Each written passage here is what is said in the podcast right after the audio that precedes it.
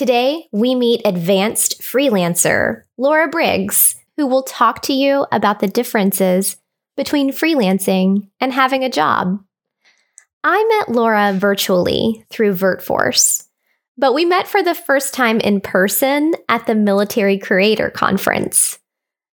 In fact, this episode is a part of a mini series to introduce you to the people behind the resources at Military Creator Con.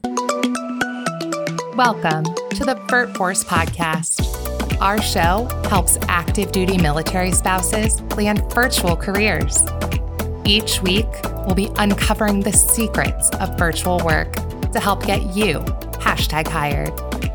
If you want income sustainable from anywhere in the world, this is the show for you. We are bringing you everything from juicy job opportunities to advice on how to glow up for a virtual interview. And now, let's meet our host. She's the change maker responsible for getting over 700 military spouses hashtag hired and making a $15 million impact in the military community. VirtForce founder, professional speaker, remote staff augmentation specialist, visionary. Here's our host, Kimber Hill. She's been tap dancing for more than 30 years and still goes every week to tap dance with some really great girlfriends. She is an accidental 100K freelancer. She's published two books, and her third is due in only seven months. It's Miss Laura Briggs. Laura, thank you so much for being on the VirtForce podcast. I'm excited to be here. I'm a fan of VirtForce and everything you all are doing. So I feel like it's my honor to be here.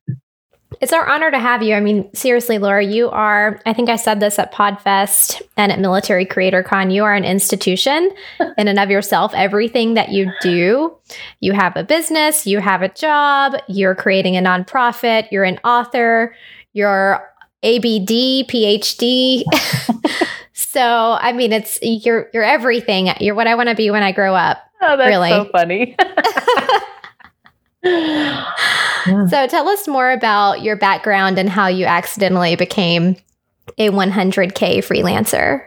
Well, as most of us military spouses do, I had a career before I met my husband. And then I realized after meeting him that it was not it didn't match with the fact that he would have to move and that his career would have to take priority. So I was a seventh grade teacher. I was also um, completing my PhD with Virginia Tech at night. So I taught all day in a middle school and then would go to my PhD classes at night and kind of realized, you know, we'd already moved twice by the point that I was doing that. And my husband was like, we're going to PCS soon. Like you have oh, wow. like a year left. Like, so I'm like, oh my gosh. Like, oh, you better hurry. yeah. Like what I can't be a tenure track professor at a university when we potentially have to move every two to three years. Which that was your original plan, right? The tenure track yeah, I wanted to be like a public policy or political science professor. And I'd had experience in doing that, getting my master's and working on my PhD with Virginia Tech. Um, but I, I kind of realized that I didn't love that career path as much as I thought I would. And the fact that I needed to kind of adapt to what the Navy would want my husband to do gave me a good opportunity to explore something on the side. So I launched my freelance writing business as a side hustle. It was just an extra way for me to make money and uh, like build up some of those cash reserves for whenever we had to move next because I didn't know if I'd be able to find a job right away when we moved the next time. And it really grew leaps and bounds to the point where I realized I could do this full time and then no matter where we live, as long as I have an internet connection, I can still do it. And that's like the ultimate thing for military spouses to have a portable, flexible career of any type that can just go with them. Yeah, absolutely. And you found a strength in writing. You knew that you were great at that, and you knew that you could very easily provide that service to other people. Yeah, and I think a lot of people overthink it and they're like, "Oh, well, I'm I have to have gone to journalism school or have a master's in English." I didn't mm-hmm. have any of that. I had one college professor who told me he liked my writing and I thought based on that comment, I thought I bet I can build and learn some other stuff in the writing world to sell it in online marketing. Um, but I didn't have like a super formal education background in terms of being trained as a writer. So I always say that to people because you don't have to like psych yourself out of trying because you think you don't have those things.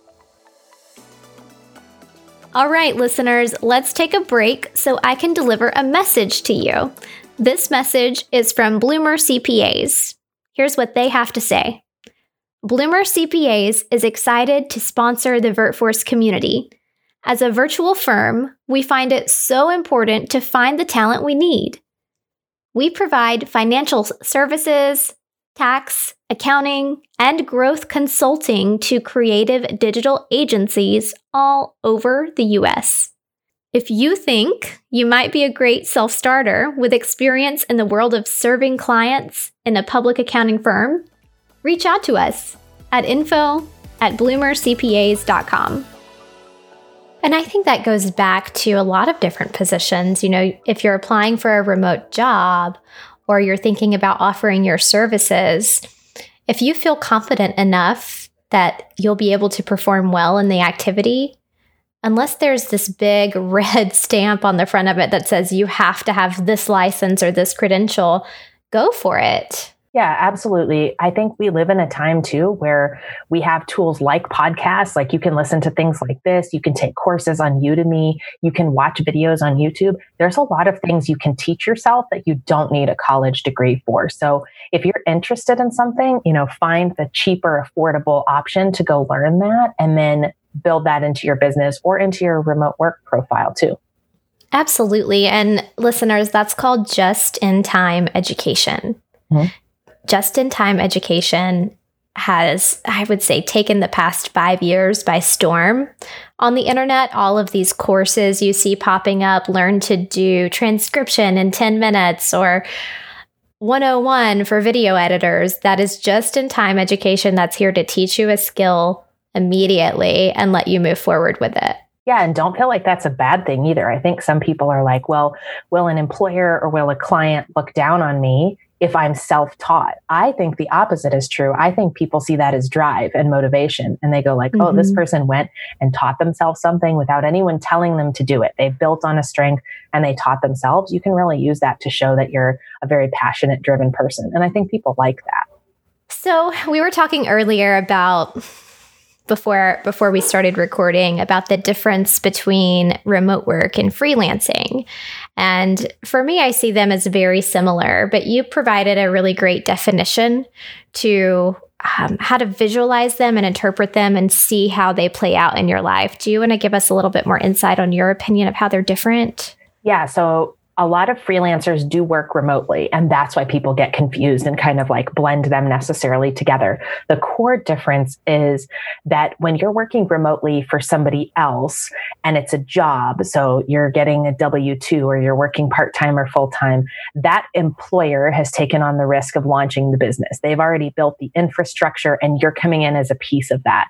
Freelancers are starting their own business. And so you're taking on that risk of all of the marketing efforts and the money and the energy that goes into building a business, you have to go out and get the clients. Whereas if you're working with an employer, that might not necessarily be a part of it. Um, so sometimes they can be super related because freelancers work remotely and you might use some of the same skills in a remote job that you would as a freelancer. But there is that important distinction. And I think you can do either one or you can do both together based on what's going to work best for you. Right. And you might hear freelancers also referred to as contractors. And in a lot of remote work, you will be contracted on a 1099 basis, and you may only contract for that one person. And it may be very much treated like you're a part of the team. But what Laura is really talking about here is establishing yourself. Mm-hmm as someone who can operate with multiple clients. Laura, how many clients do you think you have or had when you were at that 100K role? Um, I would say I never work with like more than eight to 10 clients at a time, which is still a lot for uh, most freelancers. I've been doing this now for eight years. And so mm-hmm. I've taken my freelance business from a side hustle to a full time gig and then back down to a side hustle again. And so it really depends on the type of clients that you have. So I have a lot of systems and processes built out. And I also have subcontractors that I use. I use virtual assistants and I use a public relations assistant to help me do some of the things in my own business. Um, so I would say like eight to 10 would be pretty standard. And they, they would be contracts of different sizes. So I usually only ever work with a handful of bigger clients at a time.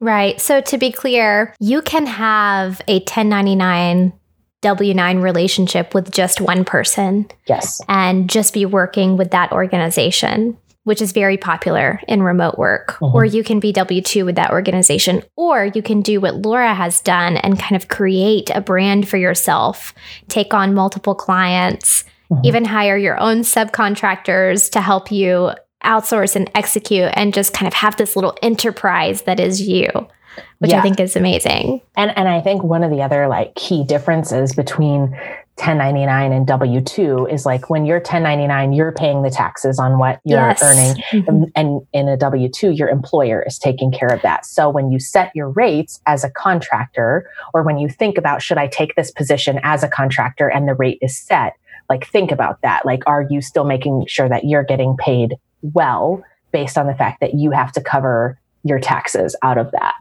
Yeah, and let's talk about that. Mhm. I think a lot of military spouses, uh, veterans, and transitioning service members, when they hear that, if they haven't been introduced to that concept before, they may be a little standoffish from it. If you've been educated about it and you've been around it before, you understand that it's not that scary. Yeah. But if you haven't, you can think, oh no, I, there's no way I want to put my toe in that water. But it's really not that bad. Yeah, and, and I think what's unique is when you work as a freelancer and you're marketing your services rather than a company telling you what they're going to pay, you can determine what your rate is. So you can tell clients no if you have multiple clients and they just don't have the right personality for you or their the rate they want to pay is too low. And so you have that decision making power to decide what that's going to look like for you. Um, basically, what it means is as a business owner, at the end of the year, you have to take all the revenue you made and subtract all your expenses, which by the way, as a contractor, you have tons of expenses, the space of your home office, your internet, books, courses, coaching, consulting that you bought to help you grow the business, your website, hosting fees, all those things are tax deductible as expenses. Mhm. And then whatever is left, depending on your business structure, you're going to have to pay taxes on that. Now you're supposed to pay them on a quarterly basis. You send in estimated taxes of what you think you're going to owe based on what you earn in that quarter. But if you have good accounting software and a good CPA to work with you, it's not that scary because they will often tell you everything you need to know. Every year, my CPA sends me two full pages of all the things I can deduct and asks me to go through and circle and then list the number so that they can run it. So a lot of tax professionals recognize that we do take a risk as business owners and they'll try to make sure you get every legitimate deduction that you can. What kind of accounting software do you recommend? There are some great tools out there. Xero is one that's very affordable. I also use GoDaddy Bookkeeping. It's only $10 a month and it's connected to my PayPal account, which is where I run most of my transactions through. And so it automatically captures everything that's going in and out of my business checking account that's going through PayPal. And then it will also show me like what my monthly income and expenses are. It will start to give me that estimate of telling me, hey, this is what your Q1 estimated taxes are looking like. And I find that to just be a great tool so that I don't have to enter everything manually. You can also use something more complex like QuickBooks, but I don't think you need to do that if you don't want to. Oh, that's amazing because I, I was expecting you to just say QuickBooks Mhm. Because that's what everybody says. Yeah. and I know that QuickBooks is a great tool, but one of the things that I love about you is you're always full of low cost ideas. For example, we were chatting about project management tools and you introduced me to a couple of free ones. Mhm. And, you know, not that you don't want to invest in something great, but sometimes if you're just getting started or you're bootstrapping and you don't have a lot of income or you don't have a lot of um, capital to throw into something, Yeah. those subscriptions can really start to add up. Yeah, and I firmly believe that you don't don't invest in something until you have a need for it.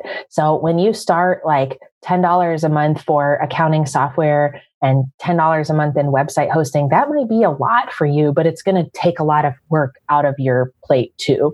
And so Oh, I absolutely. always look for bootstrap and low cost ideas until your business grows. Don't feel like you have to invest in those big name products that you've heard of because you can do a lot, especially as a solopreneur. If you're just an independent contractor and you have multiple clients, there's lots of budget friendly options. Thank you for sharing that. So, why do you think that freelance work shows so much potential for military spouses? Well, we move all the time. So, number one, something that can be portable is really, really important.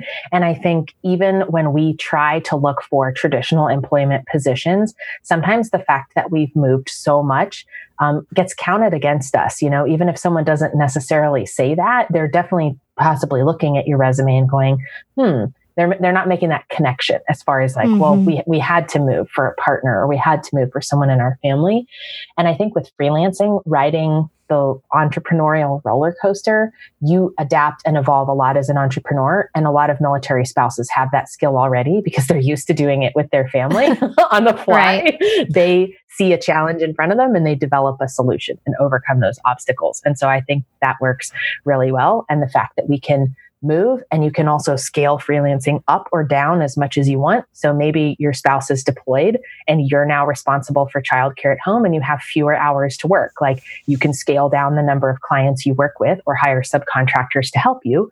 But if you need it to be a full time income, you can scale it up too. And it's very hard to find an employment situation that will be that flexible for you. So a lot of mm-hmm. times it can just be a side hustle for you as freelancer. It can also be a full time income if you wanted it to be. Mm-hmm. So let me ask you if you're a military spouse and you're sitting in your car or at home and you're listening to this episode and you're trying to determine, okay, well, what's better for me? Should I go the remote work route and try to look for a one to one relationship or maybe just a couple of different opportunities here and there? Or should I try to develop some kind of service that I know I can provide and then begin to build clients? How do you decide? How do you know which is better for you? That's a great question. In an ideal world, you'd have both, right? So that you never have one thing that you're 100% reliant on for your mm-hmm. income. But I will say, if you're the type of person who likes really clear structure and knowing what your hours are and what the expectations are, going the remote work route is for you because your client, well, not even your client, it's your employer, they'll tell you, hey, you need to be online between nine and five central. These are the expectations we have of you. These are your tasks when you're doing something in the entrepreneur world, even if it's as an independent contractor, the onus is on you to do all of the planning. So you have to decide where am I going to get clients from? How do I spend my time? What hours am I going to work? And some people are not comfortable with that much freedom. They would much just prefer to say, listen, I want to be able to close my laptop at 5 p.m. and I'm done, or just do my 20 hours a week on my W 2 job and, and I'm out and I have my freedom after that. So if you're the type of person that really likes a set schedule, I would definitely go the remote work route. If you want to be a part of a team, like immediately, because when you start your own business as an entrepreneur, you, you won't have a team right away. You can't afford it. You just don't need it. So if you are like, I want to have colleagues, I want to have a team already built up that I can be a part of, remote work is a better fit. But if you're a person who wants to explore creative options and really build your own brand, freelancing is a, is a better fit. And you have a few books that you've published, well, two that you've published, and one for sure that's in the works. Do you have any resources that could walk us through this? Or how can we learn more? Yeah, absolutely. So if you're interested in writing, I have a book called How to Start Your Own Freelance Writing Business with Entrepreneur Press. And then I also have a PDF if you're like, I'm interested in freelancing, but I don't know what skills I have that I could use. And it's called the top 24 most profitable freelance side hustles. It tells you what freelancers charge. It tells you what those people do, um, what kinds of software they need to know. And it can really help you if you're brainstorming like, hmm, should I be a VA or should I be a proofreader or should I do something different altogether? Um, so that one is at betterbizacademy.com slash side hustle. And that's just designed to get you to start thinking about the different options available to you. Right. And I do want to hit on something you said a moment ago. Ideally, you would have both. Mm-hmm. Right. I've, mm-hmm. I always love that term. Don't put all of your eggs in one basket. Mm-hmm. And the concept there is it's okay to have W 2 income and freelance income. Yeah. It's okay to have both and to create sort of a security net for yourself as long as you're very transparent with who you're working with about what you're working on and you're meeting deadlines and still showing up and giving 100% to where it's due.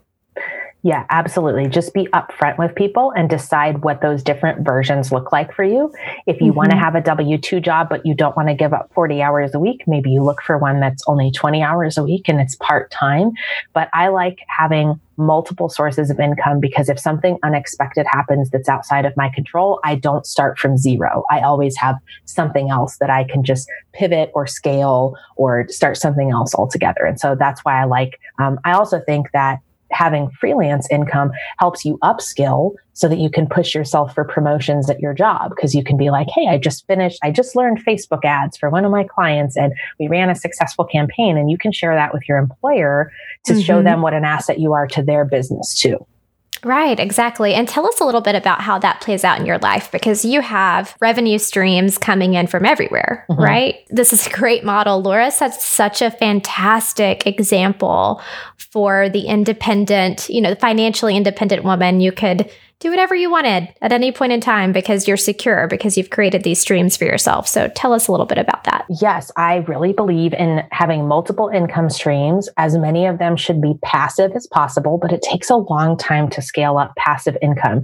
And so I look for any and every opportunity where I see the potential to make some money, especially if it's, I don't have to do a lot of work. So we took all of my old lesson plans from teaching seventh grade and we listed them on teachers pay teachers. And that I don't even touch that business and it makes between three and six hundred dollars a month with no effort on my part. So i'm continuously getting paid that way. So I, then i have books i do online courses i do coaching of other freelancers i do some speaking events as well. And so think about all the different skill sets that you have. And one of the other things that i like to think about is the people in my world who can't afford or are not the right fit for one-on-one coaching, I want to make sure they have accessible resources too. So that's where I do my book or a more affordable course that's maybe only an hour. And so think about that too. Like how can you have things at different price points so that you're not relying on only one type of product or one really expensive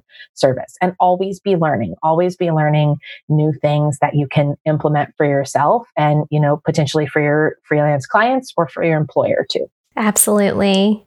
So we had a conversation and went through your concept and your idea to create a nonprofit that would help military spouses learn to freelance. Yeah, I have been working with freelancers for a long time as a paid coach. And then I also work with a handful of military spouses every quarter for free, just to t- uh, help them break in. And we create all their marketing materials, their pitch, their work samples, their marketing plan during that time.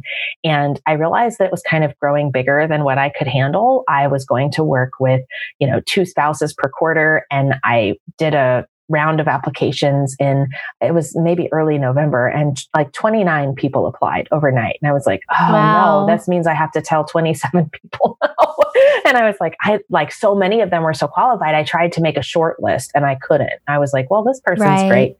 And so I started thinking about how can I make this more formal because it's bigger than what I can do by myself. And so I had conversations with you and a lot of people like what does this look like? Does this make sense? I talked to a nonprofit consultant and everything. And so um, then I was connected with another amazing military spouse um, in the nonprofit space who has a lot of experience there and she was like i'm totally on board to to come on as the volunteer programming director like let's get this built out and so um, it was really cool because I was invited to go speak at Upwork's headquarters in January. It's the biggest freelance job board site in the world. And I've used Upwork extensively to land mm-hmm. freelance gigs. And so they asked me to come out there and speak.